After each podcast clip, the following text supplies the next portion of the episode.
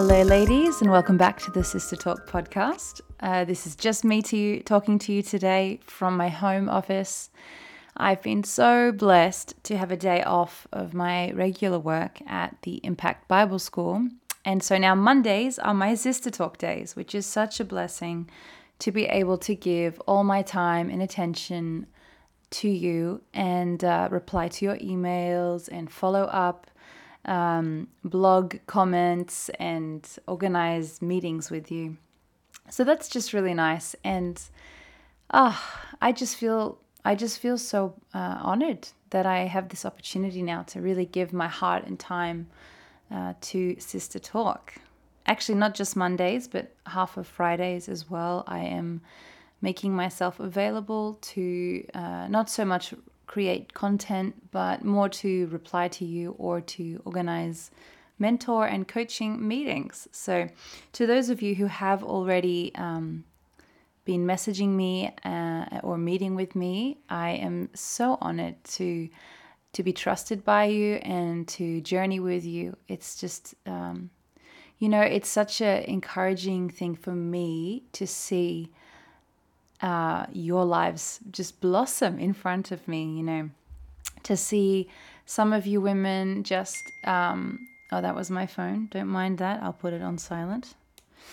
Some women that I have had the pleasure of talking to, um, they have experienced upgrades in in the way they see the possibilities and doors that they could be walking through.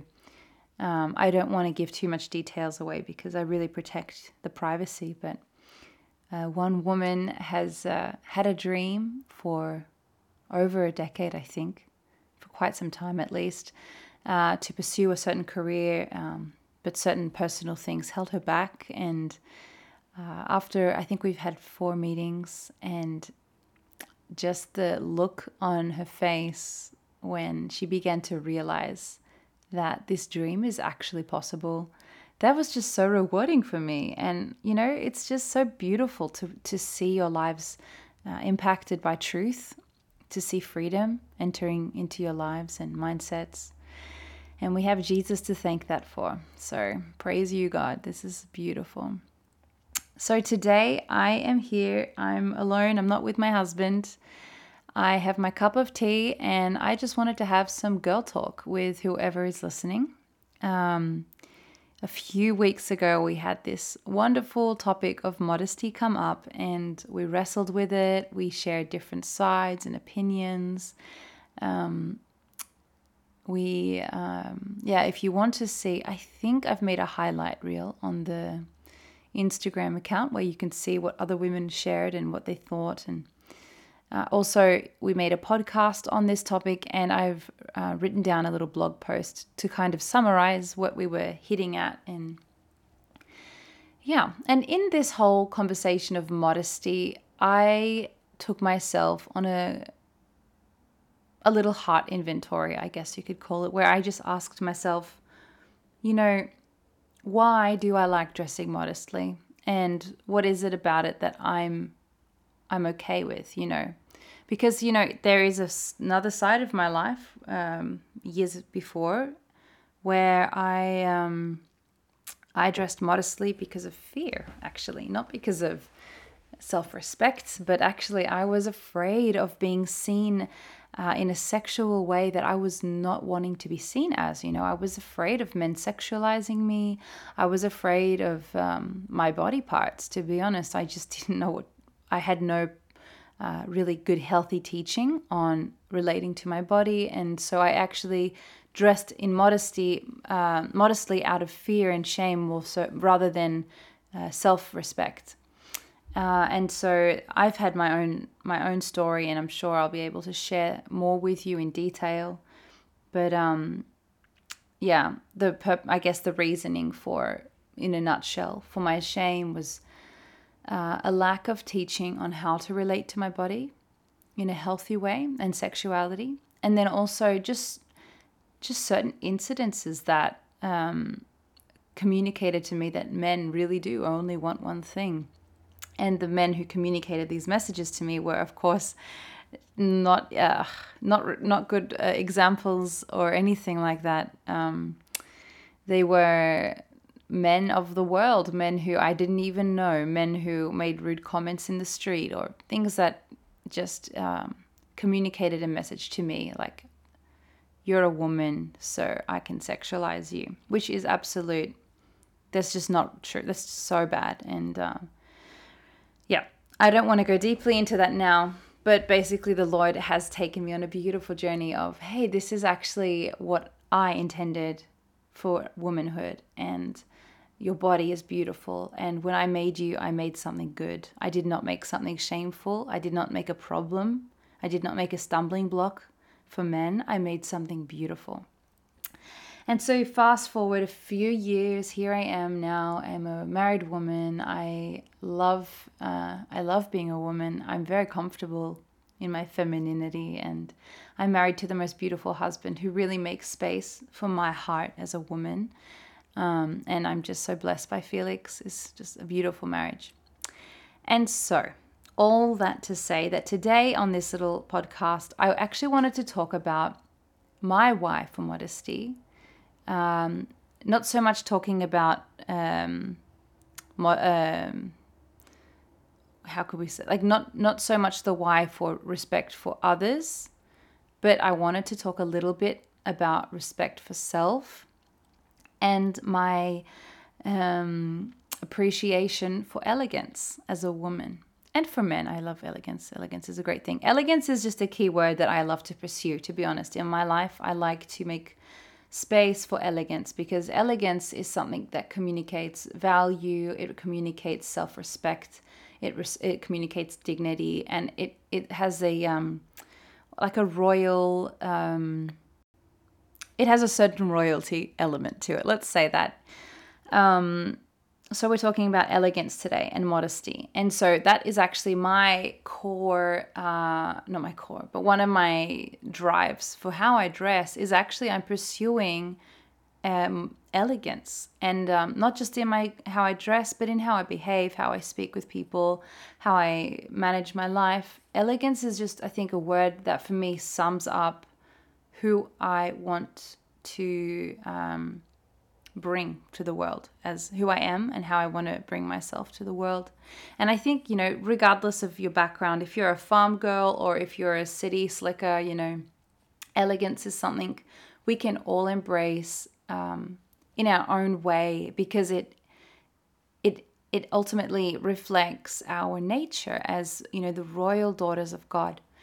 Um, I was following this woman on social media who talks a lot about elegance actually and um, how to um, how to present yourself. She uses the word expensively, you know, to look expensive. Um, and I would translate that in my own Christian uh, worldview as how to communicate that you are a woman of value. You know, you value yourself and you value others, um, which is um, something this woman has has spoken a little, little bit about and you know and and in with that bringing in the topic of etiquette you know if you don't know what etiquette is it's basically um, politeness social politeness you know um, certain things you don't do in public like burping or um, you know holding a door open for a woman if you're a man is good etiquette or not putting your elbows on the table is good etiquette.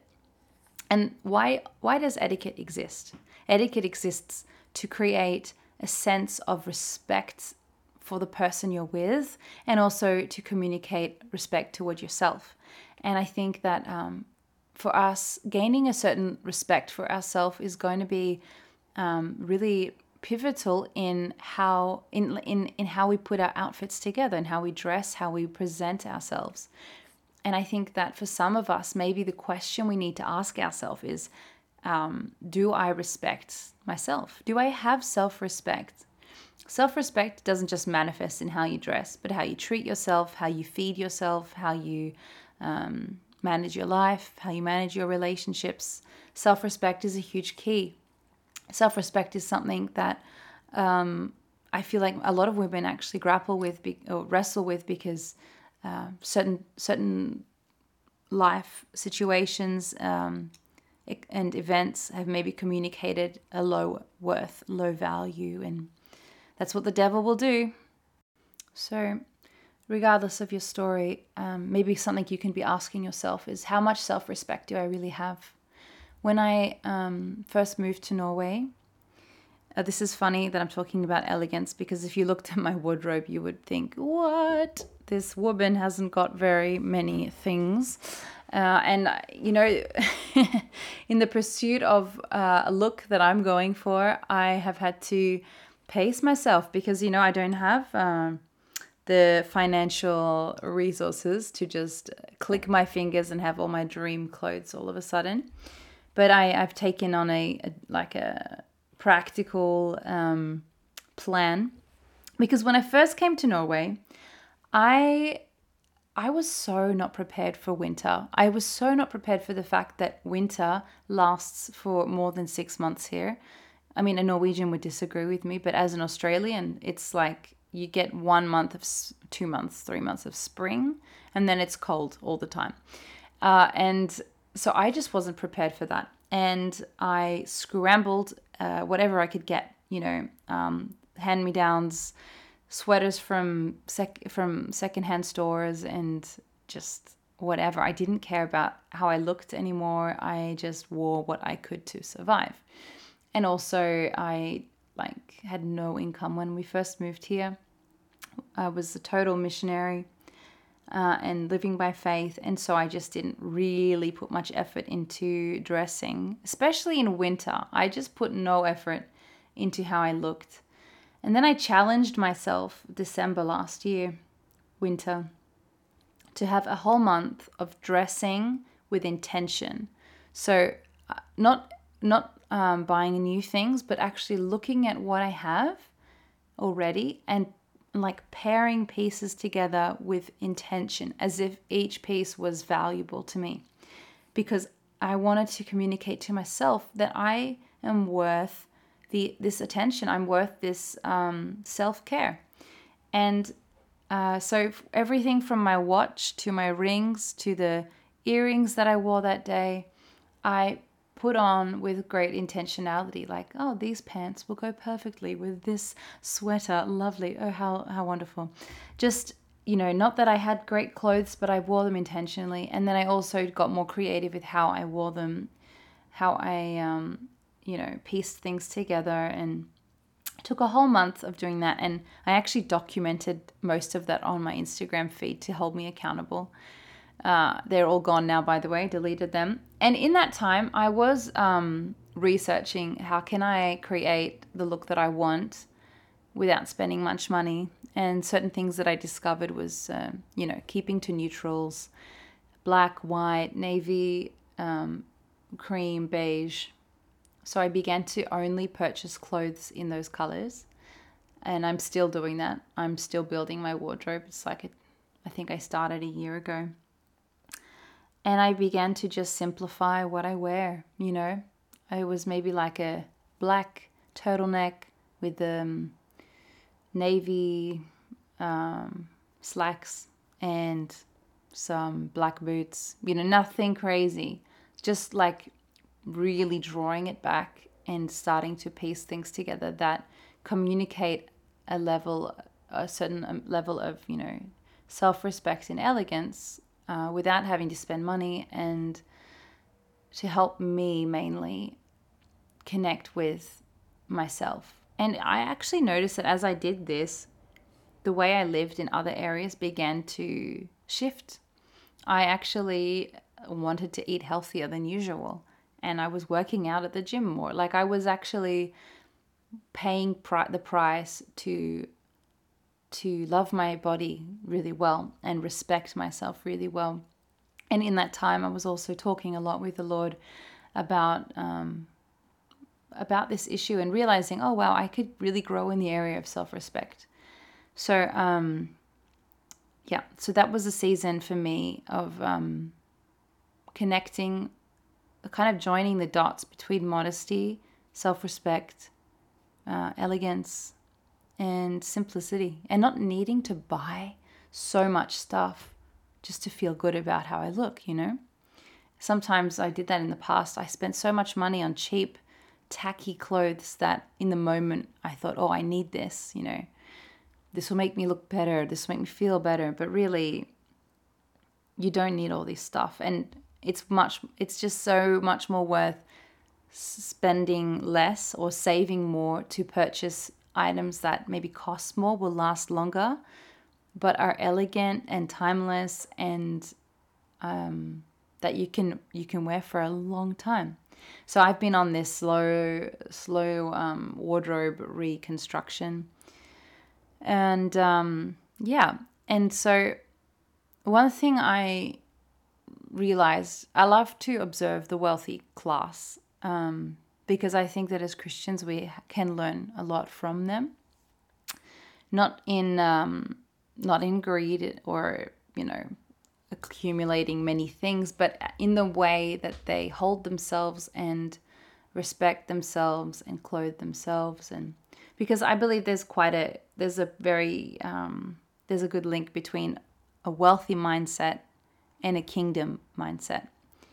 Does does this mean that Christians should all be wealthy? I mean, sure, in heaven we will all be wealthy. On this earth, whether we I think I'm not I'm not preaching a prosperity gospel just to clarify because I think whether we have everything or nothing, we can still be content. And that's what Paul preached in Philippians, and that's what I live and continue to grow in is just my physical um, material things don't add to my happiness or security. I don't need that, you know. Um, and if I have nothing and I'm a missionary in another country, or if I'm in a season of a flourishing business and I have everything, I can be content. So I'm not talking about your material things, but I'm talking about how you view the world, how you view your voice, you know, the, the impact of your voice on society, and how you dress, specifically how you dress in this conversation. Um, but I was listening to this woman who was kind of she's she's not a Christian. She's training women to behave and dress like elite, uh, upper class, wealthy women um, with a purpose of uh, winning a wealthy husband. So I am not going to preach that because that is uh, not quite what we stand for. But what I do appreciate is her um, unpacking of the wealthy mindset and one thing she said was, you know, women, if you wear anything that's revealing, too tight, uh, or like contextually wrong, you know, like she was saying, you don't wear your active wear when you go to the cinema. You wear your active wear at the gym. You know, like when we when we um, respect certain social etiquettes, uh, clothing rules, if I can call it that, we are communicating to the people around us a respect and also to ourselves a respect. And um, when we, she was saying, wealthy people don't flaunt their bodies around because that communicates sort of, she uses the word cheap, uh, cheapness that that is just below the standard of the wealthy. And I, I've been thinking about that because I've seen, like, you know, there are wealthy people who definitely flaunt their bodies. But these kinds of wealthy people are more like, um, let's call them social media influencers or people who got famous quickly, like, you know, pop stars. These people totally flaunt their bodies around. But if you look at families of wealth, people who have had wealth in their family for a long time, and people who are, um, you know, noble or, you know, have nobility in their blood or just, you know, coming from families of wealth, they're not so likely to be walking down the street in active wear or in fabrics that are going to fall apart in a few months or uh, just reveal their body parts, you know, because they they have this respect for themselves and they have this elegance and this cl- classiness. So what am I saying here? I'm I'm just honestly externally processing with you about how how we want to present ourselves, how we want to look in society. I think you're worth looking your best. You know, I think you're worth covering your vulnerable and precious sacred body parts. and I think you're worth um, honoring the people around you as well, because you are a queen or a princess, you are royalty, you are a royal priesthood, which does give us a certain a certain responsibility of bringing God's kingdom to the world and his beauty to the world and his nobility in the way we carry ourselves.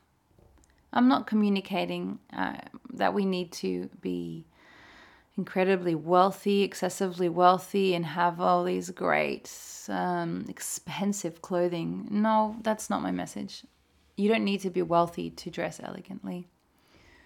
It's more of a a perspective in in how you dress yourself and what what clothing you choose when you buy new outfits. What, mo- what motivates you to buy that thing? Um, and if you're the kind of woman that likes to just buy whatever's on sale because, and not even to wonder if this is a style that you like, you know, I'd love to challenge you to next time you shop, think long term. You know, is this actually long term? Is this gonna last long? Is this fabric gonna just fall apart after I've washed it a few times? Or maybe just think about this. Take it with your conversations with the Lord. And um, yeah, I would love to just encourage you to think this through. And also, if you're a woman who tends to wear more revealing clothes, just ask yourself is this the message I want to convey? Um, because you can do something about it. We have, we are more. Mm, we are we have more we can control more things than we realize and i think one of the areas that we often overlook is how we present ourselves to society um, and this wasn't supposed to be such a deep conversation actually i was just gonna externally process about my wardrobe with you um, but let's take this a little deeper, you know. It's really good to slow down in life and ask ourselves why we do what we do. And um, even think about what image you want to give to the world. And this is not about creating a reputation, but you know who you are as God's daughter. Does your clothing communicate that as well? You know, one thing I'll, I'll maybe end with this, but I love this movie from Disney Enchanted. It's a cute little um, movie about a cartoon Disney princess who falls into real life and she behaves in such a way that is really embarrassing to the man that is kind of um, hosting her. Because she lives like a little Disney princess and he's very rational and very unromantic and but you watch how her beauty and her royal princess mind or heart begins to color in the world that she lives in and what she carries you know it restores a marriage and it brings like romance back into people's hearts and people come alive again and um, hearts are mended and healed and it's I personally when I first saw this movie, I thought what a great example of what it means to be a woman of God, you know. We come from this other world. We come from this other culture, this kingdom of God culture. And we once it's alive within us, we get to bring that out to the world. And we do that in so many ways. Um, and I think what I'm talking about here with the whole elegance thing fits in with this thought of presenting ourselves as royal, as royalty. And it's not a snobby thing, you know. Um, I heard someone say, as Christians, we should lead with the heart of a servant and serve with the heart of a king. I love that.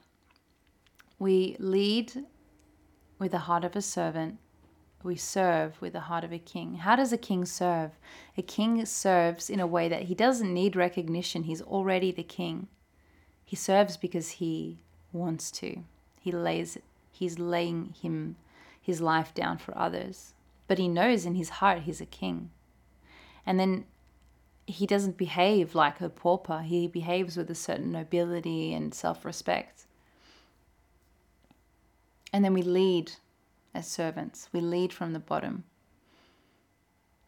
So, just some thoughts. Honestly, this uh, podcast is more of a external process and throwing a few things out there.